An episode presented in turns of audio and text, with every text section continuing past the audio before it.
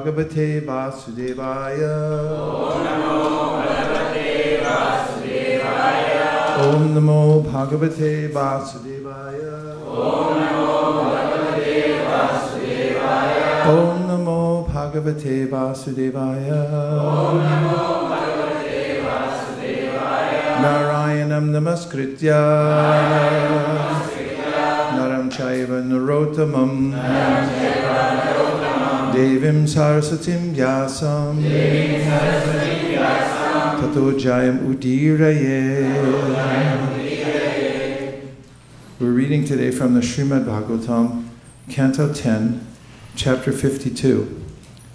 And we're taking up at text number 43. 43. Yasangur pankaja rajasnapanam mahanto vachantuma pahatyai. Yaryam bujakshana labeya bhavat prasadam jahyam jahyam asun ratakurshan shata janma syat. So this is one of the prayers in the letter that uh, Rukmini wrote to Krishna. And she says, O lotus-eyed one, great souls like Lord Shiva hanker to bathe in the dust of your lotus feet and thereby destroy their ignorance. If I cannot obtain your mercy, I shall simply give up my vital force, which will have become weak from the severe penances I will perform. Then, after hundreds of lifetimes of endeavor, I may obtain your mercy. Uh, purport The divine Rukmini's extraordinary dedication to Sri Krishna is possible only on the spiritual platform, not in the fragile world of mundane affection. Could we have our verses that precede the Bhagavatam? These verses are spoken by great acharyas in reverence as they approach their comment, their writing of commentaries to the Bhagavatam. And we can take advantage of these sages, Kurvanti Govatsa Padam Bababdim. This is uh, mentioned in the Srimad Bhagavatam. Twayam Bujaksha Kila Satvadamni Samadhi Naveshit Chetasayake Twat Pada Putena Mahat Kritena Kurvanti Govatsa Padam Bababdim. Any art or discipline or skill is best learned by following in the footsteps of those who are already expert in them. And we are advised in the Bhagavatam to follow the previous sages. As in the first canto, second chapter of Bhagavatam, a verse you all know, because practically you've gotten the 34 now, right? Yes? Yes. Bejire, Bejire, Bejire Munayotagre Vagabantamadhosajam. This means, Bejire means to worship. Bejire Munayotagre. Agre means previously, and Muniya means those who are great sages and thinkers. So previously, all of them worshipped. They did worship to uh, Bejire Munitagre Bhagavan Tamadhoksajam. They worshipped Krishna, Adhoksaja. Uh, Adhoksaja means one who's beyond the description. All the way through the alphabet, it's beyond the alphabet what you can describe. Adhoksaja, Krishna, they worshipped him. Why? Because Shemaya, they would attain the highest benefit because he's beyond the three modes of material nature. And then it says, Bejare muni otagre bhagavan hamad huksajam satvam bishurham shemaya kolpante ye nutaniha. Anu means to follow. So if we follow those sages, albeit imperfectly, if we're still following, then we're able to cross over the ocean. We get the same benefit, the same destination they got by following in their footsteps to the best of our ability. And in the verse I mentioned just before that, it is, it is said, Kurvanti Govatsa Paramavabdim, that you can actually cross the ocean of material existence. How? By what? Pada Potena Mahat Kritena. Mahat Kritena means that you follow the Mahats. Mahats means the, the great teachers, or it means uh, Krishna. And if you follow, you try the best you can to follow, then the, the great ocean of material existence, which is very difficult to overcome. For instance, very difficult to overcome the, the smartphone. And I heard that the people from the uh, past generations, they can't give up the smartphone. And, but if you're able to follow in the footsteps of the, the great acharyas and become attra- attracted to Hare Krishna, Hare Krishna, and you like hearing Bhagavatam more than you like looking at TikTok, then gradually, then you can step over that ocean of, this, of the smartphone. It's an ocean in there. Just, and you can step over it easily and uh, come to the position of nishta, steadiness, and only wanting Krishna. So these prayers are from the great acharyas. They said them out of emotion for approaching the Bhagavatam, so we'll say them too. Sarva Bhagavata Prana. What's that? How come we're going to a different thing? I mean, this is fine, but didn't we have a process? Is somebody else in the booth? Remember, we did the verses from Sridhar Swami? Those verses? Remember? Sridhar Swami Vishnu Chakravarti Thakur? You guys already memorized them, you see. That's what happens when you're an Aryan.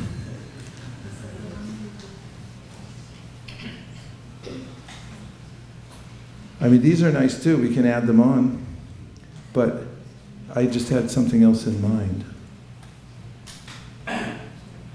Hare Krishna, Hare Krishna, Krishna Krishna, Hare Hare. Hare Rama, Hare Rama, Rama Rama, Hare Hare. Hare Krishna, Hare Krishna, Krishna Krishna, Hare Hare. Hare Rama, Rama Rama. Bhagavat Eshis Pena. Uh, Lokanbaya. Lokabhavana. Leelavataranu Devatirya Naradishu. Asau Gunamaya Bhavir Bhuta Sukshmendriyatmavi. So nirmitation nirvishto bhunte bhuteshu tatmanan. Yatha yavahito vanir darushveka swayonishu nani vapati vishvatma bhuteshu chatata puman. Tya vilashteshveshu guneshu gunavaniva antapravishtavati vijnanena vrajambita. That's divinity and divine service backwards which you have to get to get to 34, forwards and backwards. So you might as well start practicing. Okay, let's say these uh, prayers. I worship Lord Nrsinga, within whose mouth reside the great masters of eloquence, upon whose chest resides the goddess of fortune, and within whose heart resides the divine potency of consciousness. Desiring to purify my sampradaya and being bound by duty, I will briefly comment on the prayers of the personified Vedas to the best of my realization. Inasmuch as Srimad Bhagavatam has already been perfectly honored by my predecessors' explanations, I can only gather together remnants of what they have honored. The saintly devotees may laugh at me for becoming a jewel merchant, though I know nothing about precious jewels but I feel no shame, for at least I may entertain them. Though I have no wisdom, devotion, or detachment, I am still greedy to take the philosopher's stone, the Veda's prayers, from the fortress in which it is being kept. If the wind of indiscretion, my failure to acknowledge my lowly position, threatens to knock me down, then, while writing this commentary, I must hold on to the effulgent pillars of the feet of Sridhar Swami, Sanatan Goswami, and Lord Sri Krishna. Repeatedly bowing down to my divine spiritual master and to Lord Sri Krishna, the ocean of mercy, I take shelter of Sri Shukadev Goswami, the protector of the world and its universal eye. Hare Krishna, Hare Krishna, Krishna Krishna, Hare Hare. Hare Rama, Hare Rama. And after my respectful obeisances to His Divine Grace, A.C. Bhaktivedanta Swami Prabhupada, and all the assembled devotees. Vancha Kalpataruscha, Kripa Sindhu Evacha, Patitanam Bhavanibhyo, Vaishnavebhyo Namo. So this is the last of the statements that Rukmini makes when she's sending a message, a letter to Krishna. And she hasn't met him yet, but she heard about him sufficiently to have fixed her mind and heart on him and to not want to marry anyone else. She also, as you remember from last week, gave Krishna a strategy through which it would be practical for him to kidnap her at her own wedding. She had been betrothed to Shishupal. Shishupal is famous, but we would call it infamous in our circle because his lot in life and his entire being was absorbed in criticizing Krishna. When he was a baby and he first learned to talk, and his parents were saying, Come on, come on, come on. The first words that came out of his mouth were not Ama, Appa, or Mama, Papa. They were, I don't like Krishna, and other such uh, criticisms of Krishna or expressions of disrespect for him. And the brother of Rukmini, Rukmi was friends with Shishupal. So this was a problem because her father, uh, Rukmini's father, gave deference to his son. And therefore, although he didn't like Shishupal either, he went along with it. So this was this situation. If anybody's been in any such situation, you can perhaps relate to it. And so, what did Rukmini do? She prayed to Krishna. and She wrote a letter and she sent it through a Brahmana. The Brahmana dutifully carried it to Krishna. And back then, like on WhatsApp, you couldn't see those two little arrows come. And then sometimes, if somebody f- turned off the th- notification where you can tell whether they read it or not, sometimes you'll send an important message like, What do they really think of me? And then you don't see the arrows light up, or you think maybe they read it, maybe they didn't. But they didn't have internet back then. And once the Brahman was gone, Rukmini was left just to think about whether or not Krishna had received it, as the Brahman had to go cross country and meet Krishna and actually deliver the message. And then, whether Krishna was favorable or not, she didn't get that message back either. And she didn't until the day of the wedding. She had suggested, as we read last week, that there was a time during the wedding ceremony, which she knew well because she had attended others in her family, when she would be open to be kidnapped. There's a alleyway that she would walk down right after she worshipped Durga, asking for Krishna as her husband. And then Krishna could come with some of his soldiers and scoop her up and take her away. So he did that. And she didn't know it until the last moment when she came out and she saw Krishna there amongst the crowd, amidst the crowd. And he came in and took her away. So the mood of this last prayer is important. First of all, she, she says that his lotus feet, Yasyangri Pankacha Raja Snapanam Mahanto, they're desired by even great personalities like Lord Shiva. And what does Lord Shiva want? He wants Yasyangri Pankaja Raja. Raja means dust. Snapanam means a bath. Mahanto. So Mahanto means great souls. So the greatest of all souls, like beginning with Lord Shiva, what they desire is to take a bath in the dust of Krishna's lotus feet. So this is how she first reverentially uh, uh, addresses Krishna. And then she says, Vachantyuma patir ivatma tamo pahatyai. And this is that they, they, those great souls of Achanti, their desire is uh, this that they can get the dust of your lotus feet. And he names Lord Shiva as the husband of the goddess Uma, Umapati. And then um, says, Yar Yambujaksha Nalabeya. So it says to Krishna that uh, addresses him as, as Ambujaksha, as lotus eyed, and says that Labeya, like uh, the Labha, if I cannot obtain you, if I can't get you as my husband, Yar Yambujaksha, O lotus eyed one, Labeya, Bhavat Prasadam. If I cannot get your mercy in this way, the Jayam Asun. So Jayam Asun, Vrata Krishan means that I should be, I'll be ready to give up my life heirs by doing vrats. I'll do these very austere penances in order to attract your attention.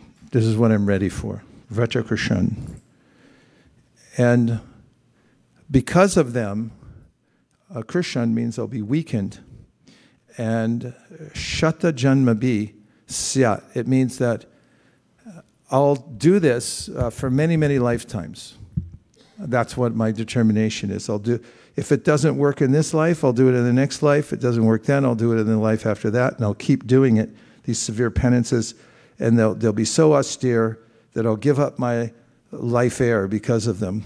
And I'll take another body, and then I'll start over again.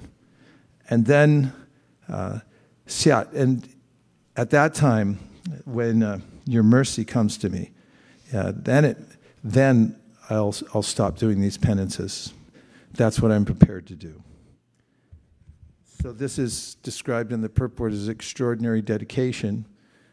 And in the Bhagavad Gita, Krishna says that one has to have uh, such extraordinary dedication in order to attain Him, and only one who is f- uh, established in the mode of goodness and has given up sinful activities. They put everything else aside in their life, and now they're dritavrata. Drita means determined, and vrata, they have a vrat in life that I'm going to attain Krishna. So one must have this sense of uh, that my vow in life is to attain Krishna somehow or other. And the somehow or other is also important because things don't always go the way we expect them to go. We may have a plan, but then there may be an obstacle to our plan. But one must keep this determination, regardless of the obstacle, that still my vrat is I'm going to attain Krishna somehow or other. A sign of uh, a weak determination is that I can't do this because, and then you have a long list of excuses why it can't be done. Because, is there any excuses you can put? Huh? I'm busy. I have work.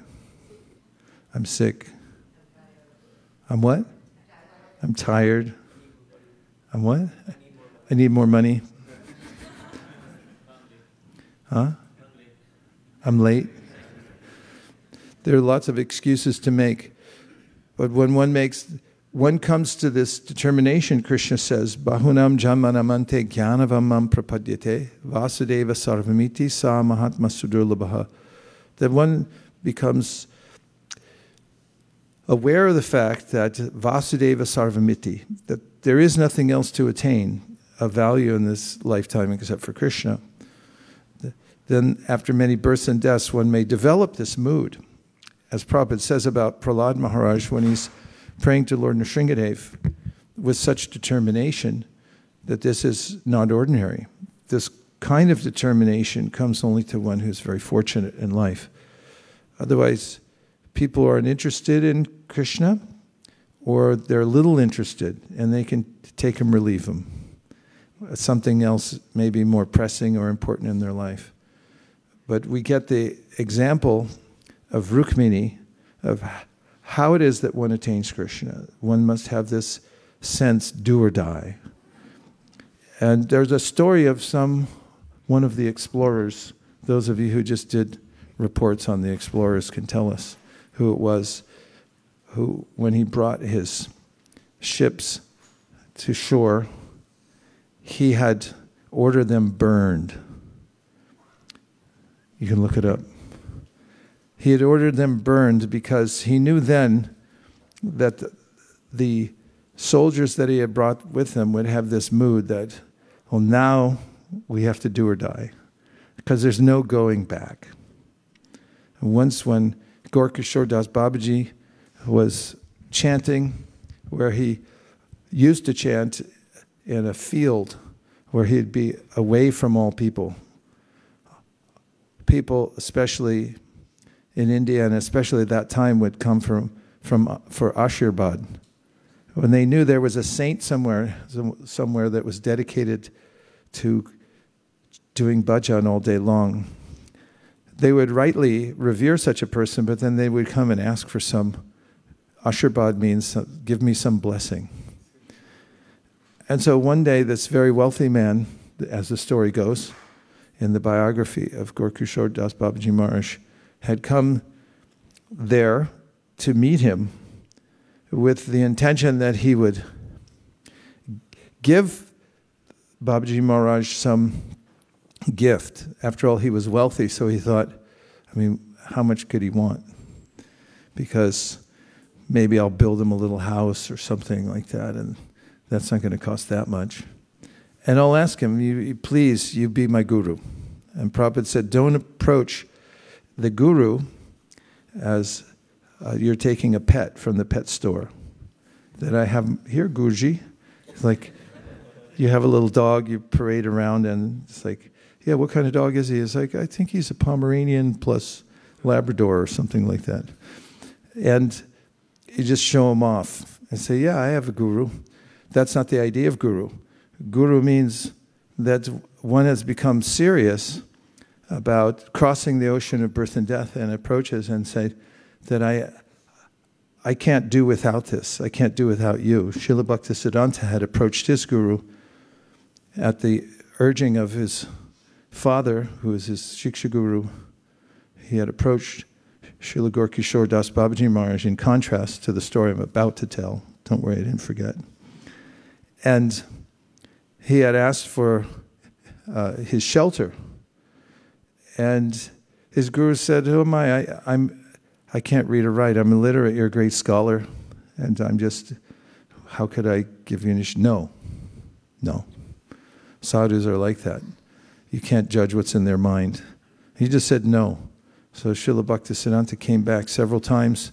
And finally he said that there's a bridge nearby. If you don't give me your shelter, I'll jump.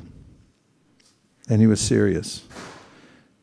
So finally, Babaji Maharaj gave him his shelter and initiation. So one should approach like that as Prabhupada's uh, godbrother, Srila Sridhar Maharaj, used to famously say that don't go to the guru cutting a return ticket. You go there with one way ticket. Not that like, okay, if this doesn't work out, I'm leaving. It's only one way. It's like sometimes people get a one way ticket to some place. It's like, uh, when's your return ticket? It's like, I don't have one. so this one wealthy gentleman, he wanted a, a pet guru, and he figured he's the best. Everybody knows he's the best. So I have everything. All I need now is one guru to add to my portfolio. So he went there and he obsequiously, you can look that up, had bowed down flat on the ground, uh, like a stick, in front of Gorkishore Das Babaji Maharaj and begged, please, you give me your mercy. But those who are fully absorbed in sincere bhajan to Krishna, they can sense the mood or the intention of those around them. As much as those who don't eat garlic can smell the odor of garlic in Mangalartik. If someone had a Domino's pizza the night before and then they walk in, they can stand at the very back of the room and the people in front will turn it around and say, Who ate garlic? It comes out from the pores. And similarly, the intention of the devotee who has decided once and for all no return ticket, I'm going fully to surrender to my guru. There's no two ways, there's only one way. Tasmat Guru Prapadyeta. Therefore, says, say the Yogendras, you should conclude this. Tasmad, therefore, Guru Prapadyeta. So this man came and he obsequiously means we need a permanent microphone for our research department. We can invest in that. Obsequious adjective from the late 15th century, prompt to serve, meekly compliant with the will or wishes of another, dutiful. Comes from Latin obsequium, compliance, dutiful service, and obsequi, to accommodate oneself to the will of another. Any other thing? Ob means to follow. Seek from Proto Indo European root um, to follow. Yeah. And in this context, he did so insincerely, because his real idea was, as I already mentioned. So he said, Do you please uh, accept me? And he's, I will give you some dakshina. Dakshina means, as Krishna mentions in the Bhagavad Gita, when somebody does a yajna, the yajna is not complete until uh, the recipient, yajamana, gives something, uh, some donation that completes it, completes the circle. That's why when we go on book distribution, we don't just hand over something for free. We always ask for something in return. And even if they don't have something to give in return, at least they should understand the value of what they're getting. Uh, otherwise, they don't uh, take it seriously. So, Babaji Maharaj said, Yes, okay, I can, I can ask one thing for Dakshina. And yes, yes, Guruji, whatever it is. Still, he's thinking, like, build him a little house, build him a little house. He said, you stay here with me in this field and you don't go home. and that man, he fled from that place on some pretense. I was like, yeah, uh, yeah, I'll be right back. It's the last thing that he wanted to hear. But for those like Rukmini, Vratakrishan, they're, they're ready to, to uh, run themselves ragged for this vrata. That's the first thing they want to hear. I accept you and don't go home. Just stay here. Because it's such a relief to have someone that says, don't go back. I remember coming to the Krishna consciousness movement myself. I was quite unimpressed with the way the world was going. I didn't know how to change it, and I didn't like it very much. And I didn't have the wherewithal to navigate my way through all the complexities. So when I was given an alternative, which was, you come here, you just chant Hare Krishna, take a little prasadam, and do some service, and you don't have to go home. And I thought, okay. that sounds like a good plan. And uh, it's such a relief to have the great souls say, like, no, just be done with the whole thing. You drop that other thing. It's all, it's fine. The, you can take shelter amongst us, and just take take your whole life, your whole heart. You give it here, no problem. And when somebody who has that inclination hears that, then they feel, oh yeah, great relief. Then I'll just I'll just do that. I'll just be with these people. There's no problem in that. So this is the determination of Rukmini. She had already decided in her heart. The, initiation, Prabhupada says he got from his spiritual master. It started the day when he met him. And for those of you who are coming on the yatra, we'll go there together. Prabhupada met his spiritual master in a place called Ultadanga Junction Road. Where is it? Ultadanga, Ultadanga Junction Road. Say it three times. Ultadanga Junction Road. Ultadanga, Ultadanga Junction Road. It's like in The Wizard of Oz when, what's her name? Dorothy? Before she comes back to her house, she had gone into Wonderland and she was clicking her heels. She said, There's no place like home. There's no place like home. And I think, Ultadanga Junction Road. Ultadanga. Srila Prabhupada had grown up in a family of pure devotees. His father, as Prabhupada writes in the Krishna book introduction, is a pure devotee in his own right. He is very liberal also. He invited every sadhu to the house. And he, he also, to accommodate some kind, some of the sadhus, he had a hookah. You know what a hookah is? Everyone knows what a hookah is. He had a hookah because some sadhus, you'll even see them, they'll sit under a peepal tree and they worship Lord Shiva. Because Lord, say Lord Shiva smokes ganja, so they'll sit there and they'll smoke lots of ganja, and if you see them, they're like. and so some of these sadhus would come to the house because on the prompting of Gaur Mohan De, Srila Prabhupada's father, he said, please come to our house, please come to our house. He would take in any sadhu, and then when he would feed them, give them hookah, not all of them took hookah, some of them were different. Then he would say, You please bless my son. What kind of blessing do you want? Bless him that he'll become a pure devotee of Srimati Radharani. This is the object of worship for the Gaudiya Vaishnavas. We uh, worship Krishna because he's with Srimati Radharani. and so Prabhupada had seen, he said later, uh, enough charlatan sadhus that he wasn't impressed. He thought, where is there really a sadhu in this world? And he had been in school, and in school he got involved in the Gandhi movement and so forth. And he had this sense of let's first move our political agenda forward, and then we can take up spiritual life because how will anybody listen to the message of Chaitanya Mahaprabhu or anything from India if they're under the subjugation of the British Crown?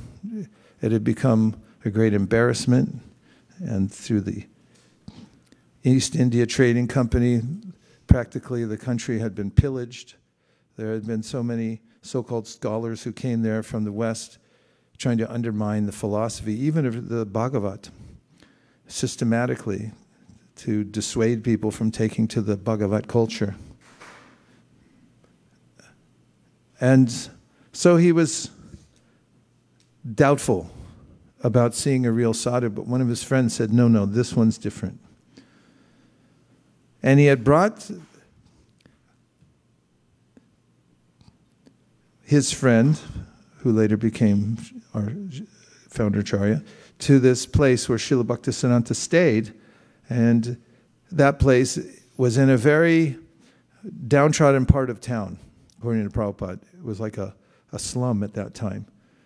And all the devotees there from the Gaudiya Math, they were packed in that place, like sardines. And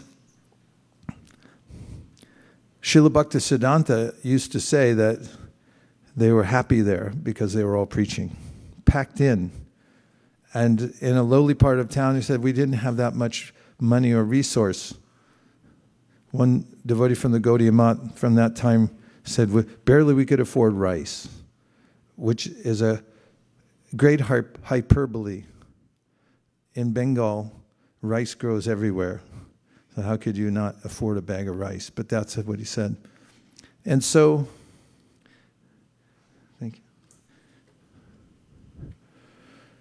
that place, Srila Bhaktisiddhanta was sitting on the second floor giving darshan, and he would sit there as an open patio, now that you'll see. And he sat on that seat. And there's a stairway that goes up. I think it's 26 steps. I counted them when we were there. They're the same steps because the expert, beyond expert devotee, like Prabhupada said the other day, I heard him, he said, deity worship should be first class. And then he said, no, better than first class. So the devotee who restored that building, it's first class. No, better than first class. He took all the original stones, everything, and reconstituted them. Any place that was missing, it was too crumbled to use in the restoration of the building. And they recreated the elements using the, the original method that uh, was used when the building was constructed hundreds of years ago. And so now, when you go there, the place is pristine. You'll never see a cleaner, more organized, and flawless place in your life, and it's the same building, the same materials that was there when Srila Prabhupada walked up to meet his Guru Maharaj on the second floor. So Prabhupada remembers that, that his friend dragged him there. And then he made the ascent to the second floor, and the same steps are there, and you can see through there's some effect they had so you can see through to the stairs. They're protected a little bit by some kind of covering, but you can see the stone. And you can walk on those stones, you can touch those stones, and imagine what that was like walking up. And then his guru was sitting there in the open area uh, speaking. And so his friend and he and perhaps one other came in and they bowed down, as every child in India learns JJ, do JJ. From the time they're born, do JJ. so they're used to, they bow down. So they all bowed down to this holy person. And before they could come back up again, Srila Bhaktisiddhanta Saraswati Thakur says, You should spread the message of Chaitanya Mahaprabhu. You are all educated, you should spread. So Prabhupada gave some argument. He said, Yes, but India is under subjugation. Who will listen to us? Srila Bhaktisiddhanta Saraswati Thakur said, There's no impediment for the spreading of the Sankirtan movement. It's under the internal energy. It has nothing to do with the condition of the external world. And he said so many reassuring things, and it was his stature as he delivered what he said to those young men and what came from his heart that transformed Srila Prabhupada in such a sense, such a way that he said that at that moment I accepted him in my heart as my Guru Maharaj. And he's, he kept that in his heart for some years. It incubated because he went home and he thought, I have these kids, I have this business, I'm entangled, what can I do? But he held it there. And it grew and grew and grew until he was at the threshold of initiation and he had visited his Guru Maharaj a couple of times, and his Guru said, I had marked him, that he has this serious nature, Vrata He's, he'll come the extra mile, even though the extra mile was uh, smaller than Prabhupada had wanted, because when he went to see Srila Bhaktisiddhanta, for instance, at a yatra, he was only able to go one day out of ten. That's how busy he was. But in that one day, he leaned in so hard that his guru said, Who is that? Who is that leaning in so hard? And later on, when the temple president there in Allahabad recommended Prabhupada for initiation, Srila yes, I know him. He's the one who leans in so hard. You can see it. If somebody has that vrata, in fact, it's mentioned in the teachings that Krishna gave to Uddhava before he left the world. That Uddhava was leaning in. There's a phrase for it in Sanskrit that he, he, leaned, he was leaning in like this. You know, lean in. He's leaning in so hard to listen. So, this is the, the mood of somebody who's given up the conception that I'm going to keep one foot in the material world, one in the spiritual world their heart is fully given to the process of devotional service, vrata krishan. And whatever it takes, basically, she's saying, whatever it takes, I'm going to do. So we, we can keep this prayer and remember, because there are always decisions to make. Should I become comfortable in the material world? Should I give in to my lower nature? Right? Because it's always right there. As soon as you turn the light on in a room, dark room, light comes on, how far away is the darkness? Just one flip of the switch. You flip it off, and immediately the darkness comes back in. So one has to be very determined to take the devotional service. And we can follow in the footsteps of Rukmini. And now we'll take a few reflections or questions. Yes, Kennedy.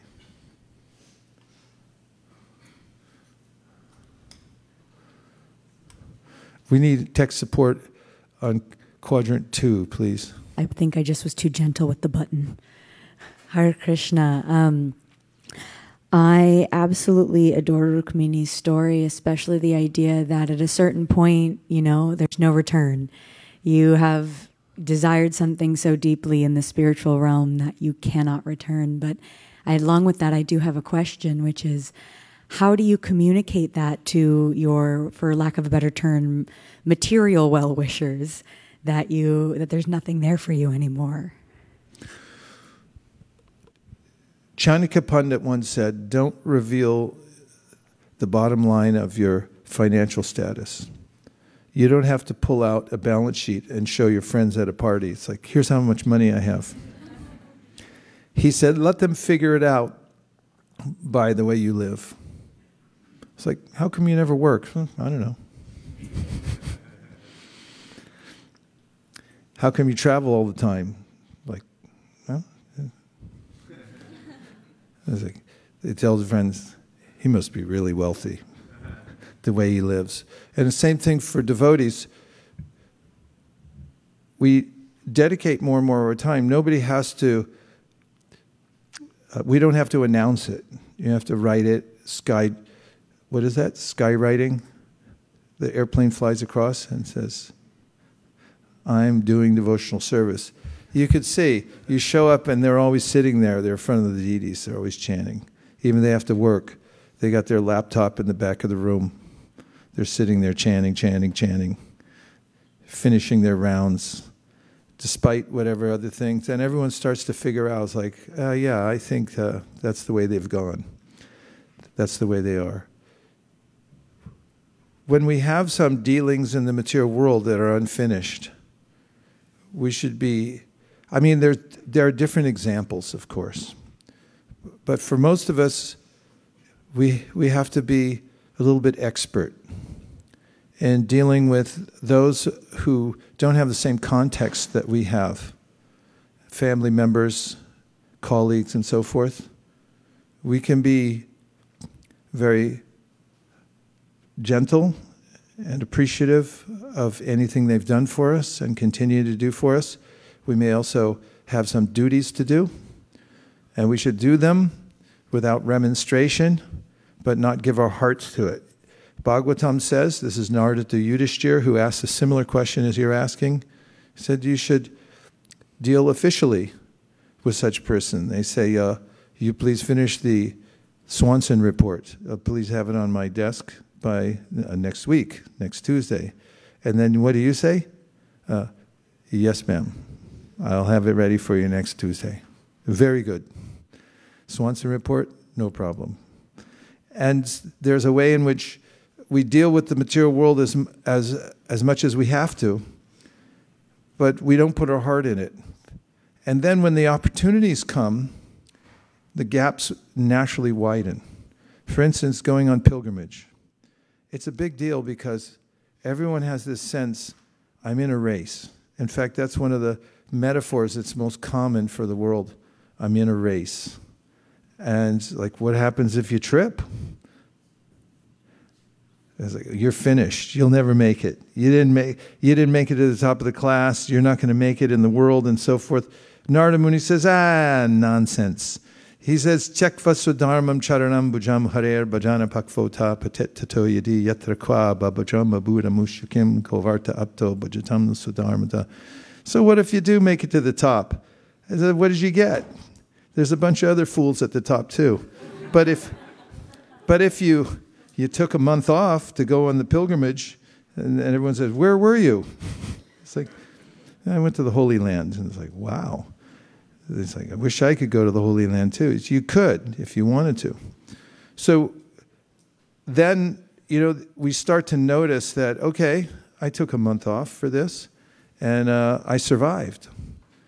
I came, I was supposed to go to the special dinner for the award ceremony for the top person in sales, but I didn't go that night because I had an engagement at temple it was Janmashtami.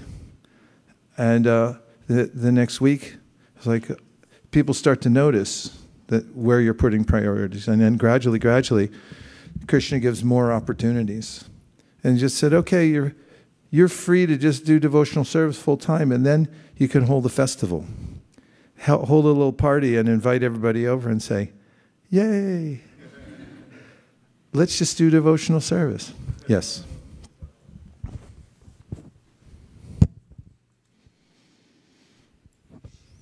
Thank you for continuing the Rukmini story from last week. I, I really found it even last week very uh, impactful when you said that when Rukmini says that um, uh, rather than lose Krishna, I prefer to die.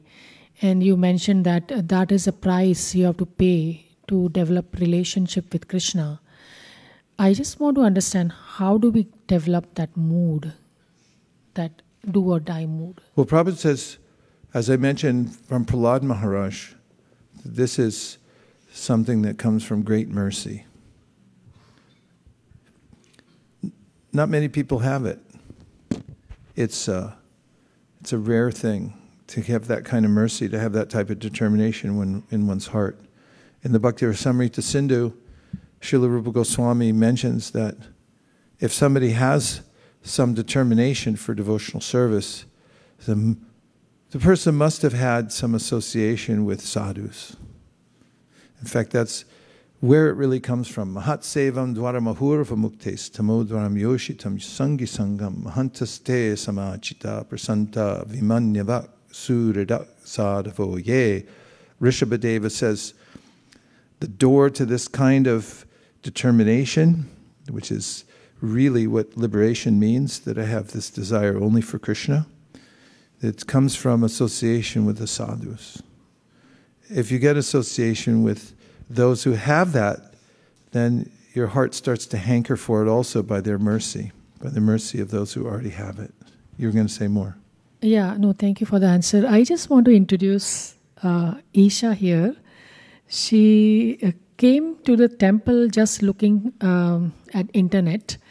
And uh, she has uh, she's very interested in Hinduism, and she she lived in Haridwar for one year in an ashram, and she was looking for association, and she came here today. So I just want to welcome her uh, to the.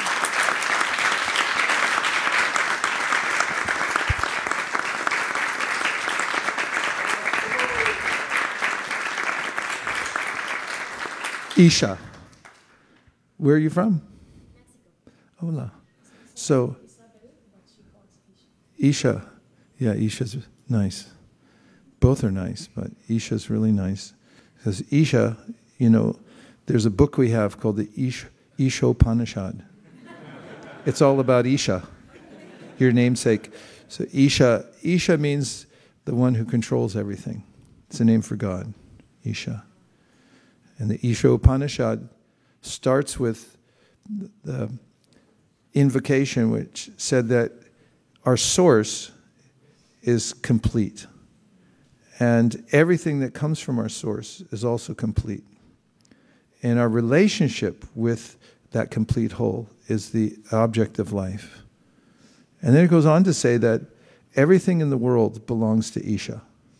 It's owned by and controlled by Isha. It solves a lot of problems because people are always worried about somebody's going to take my land. There's fights over it all the time. Somebody's going to take my land, somebody's going to take this, that, uh, my property. People are very protective. But when you hear this, it's like, oh, it belongs to Isha. Doesn't mean that we don't protect it. We protect it more because it belongs to God, but it's not only owned by, it's also controlled by Isha. And that one can take what one needs in this lifetime, but only tena tena bunjita, only according to what Isha gives us. That's clearly given to us. Magridha kasisudhanam. And then he says that if you live like this with Isha consciousness, it's, it's called Ishavasya, uh, idea that God owns everything and I'm his servant and I'm just using everything for his service. Then the, the Isha Upanishad, Isha Upanishad says that you'll never be entangled in the world because of your intention is right. You're living for God. You're not living uh, to covet things for yourself. Then he says that God is far away, but he's also near as well. God's the farthest away from us, but also he's there within our heart always. He's also within every atom. He hears everything that we're thinking, he knows all our intentions.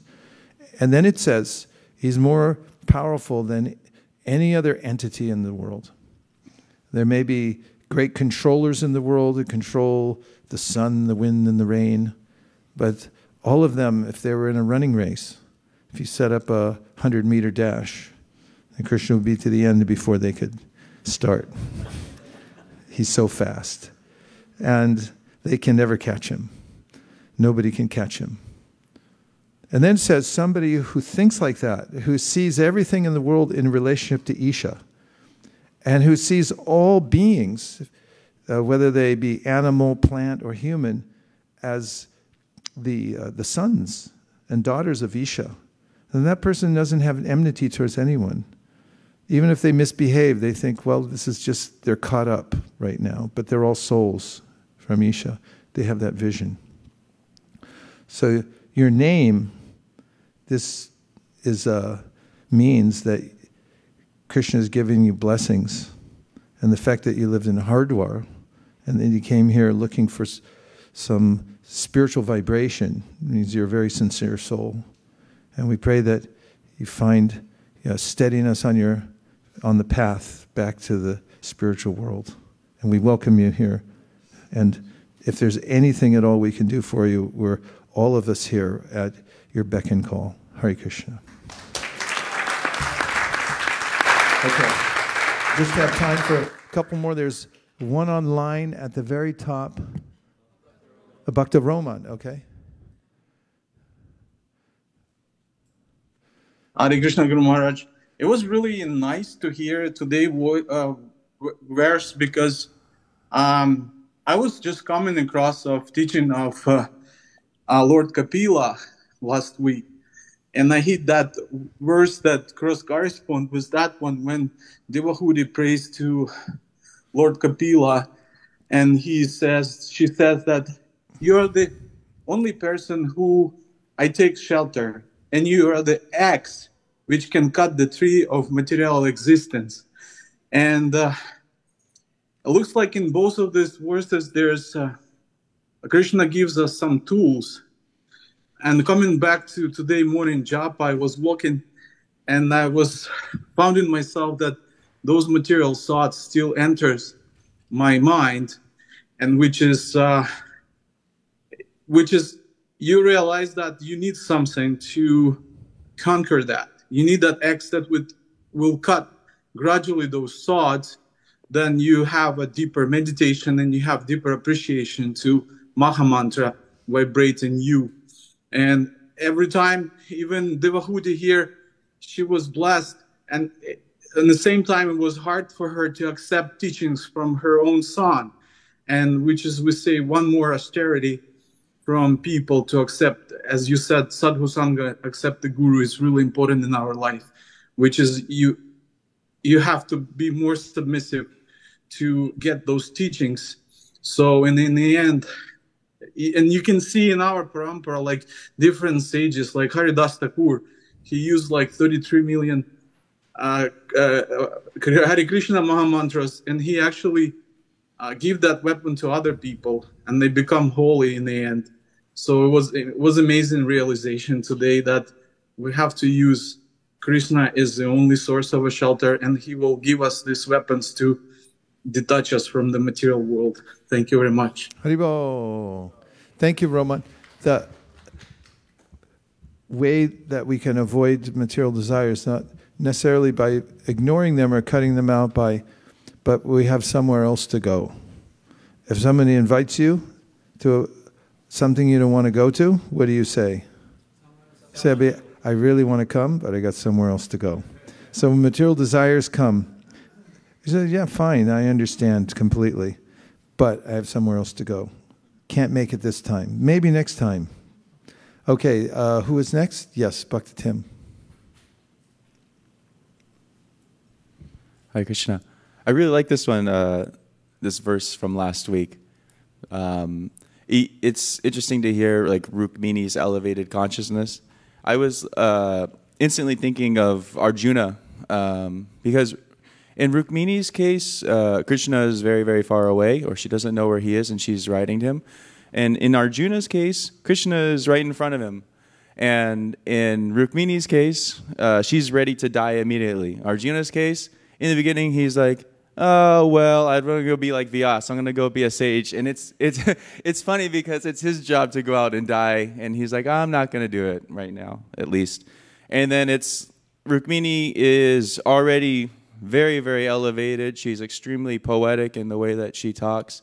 And i'm not saying anything bad uh, about arjuna but it's just two different you know kinds of ways of, of looking at it and of dealing with krishna and in Arjuna, Arjuna's case, the Bhagavad Gita is spoken, so he's kind of getting the, the ABCs of, of, you know, of nature, of the soul, karma yoga, goes through all the yogas and everything else. And then finally, at the end, Arjuna is going to surrender to Krishna. Um, but in, again, in Rukmini's case, she's already surrendered and she's so much in love with Krishna already from the get go. And so you get to see like the, the mood of the gopis, you know, and so uh, that was that was really powerful. Thank you. Thank you. Um, it's like in, in school when you're doing a mathematics test and you hand in your paper. The teacher tells you ahead of time, I want to see the work. Can't just put the answers. Did you ever get that? The teachers always said that. It's like, I want to see the work. And in Bhagavad Gita, we get to see the work because at the end, Arjuna says, Okay, I surrender. I understand everything. Now I surrender. Rukmini, uh, being she's at it immediately at a different level. Arjuna's at that level for sure, but he's Bhagavad Gita is meant to show the work. Like this is what you go through. This is these are all the explanations so you can get there. And the last one we have Vaikuntha Nayaka because uh, we're leaving to go to the Shalabahu Prabhu's son's uh, funeral down in Gilroy and we have to leave at, in a couple of minutes. So we'll be departing in just a couple of minutes. Vaikuntha Nayaka Prabhu, so nice to see you from Mysore, home of the Mysore Palace and Mysore Pak. Hare Krishna. I had a quick realization um, and a question, but if there's no time for question, we can take it later. Uh, my realization was that how powerful uh, this process of Shravanam is that uh, Rukmini had never seen Krishna. Um, she had only heard about him, and her determination was so strong. Um, and the question, should I go for it or? Yeah, why not? Okay, okay. The if question was, comes uh, back in, was, then I gotta go. Uh, the question was, I was uh, thinking about that uh, rich merchant who went to Gaur Kishore Das Babaji Maharaj, and you mentioned about uh, the no return ticket, one leg here, one leg there. But I was thinking, if I were in that merchant's place, probably my reaction would have been the same, right?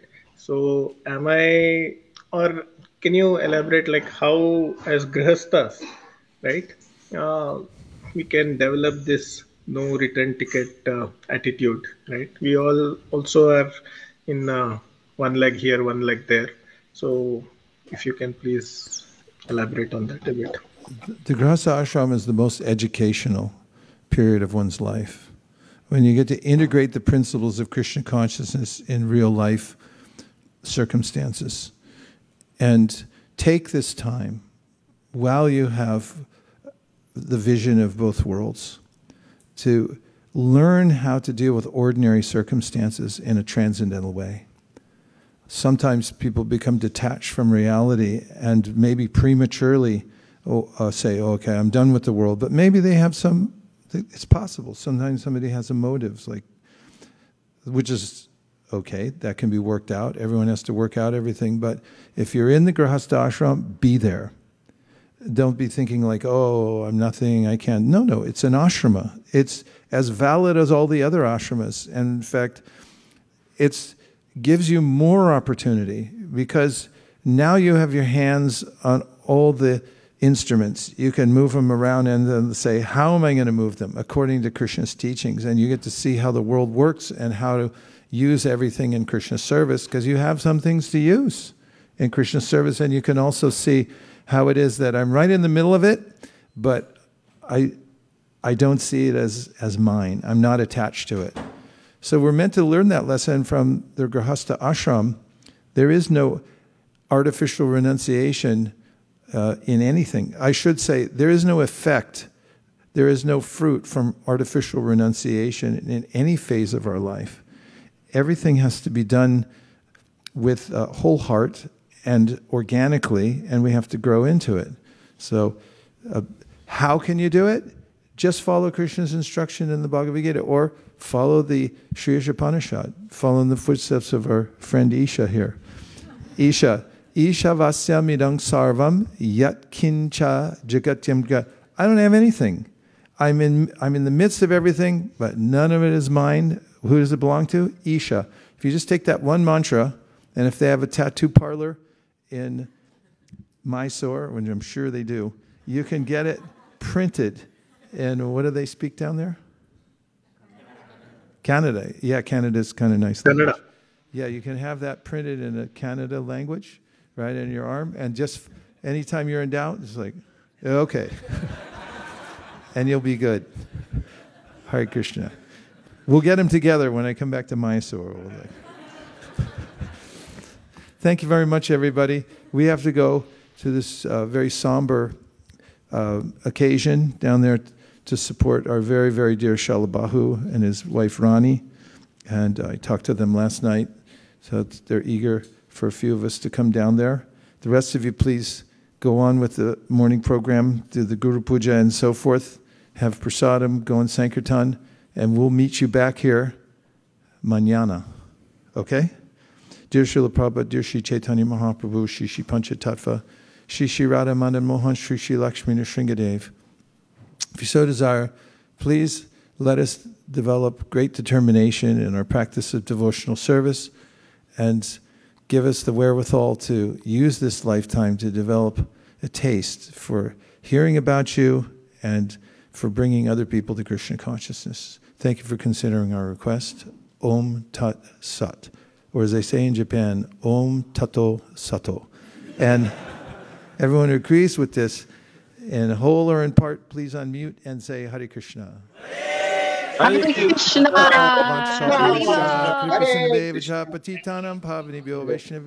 Thank you very much. It was heartfelt meeting this morning.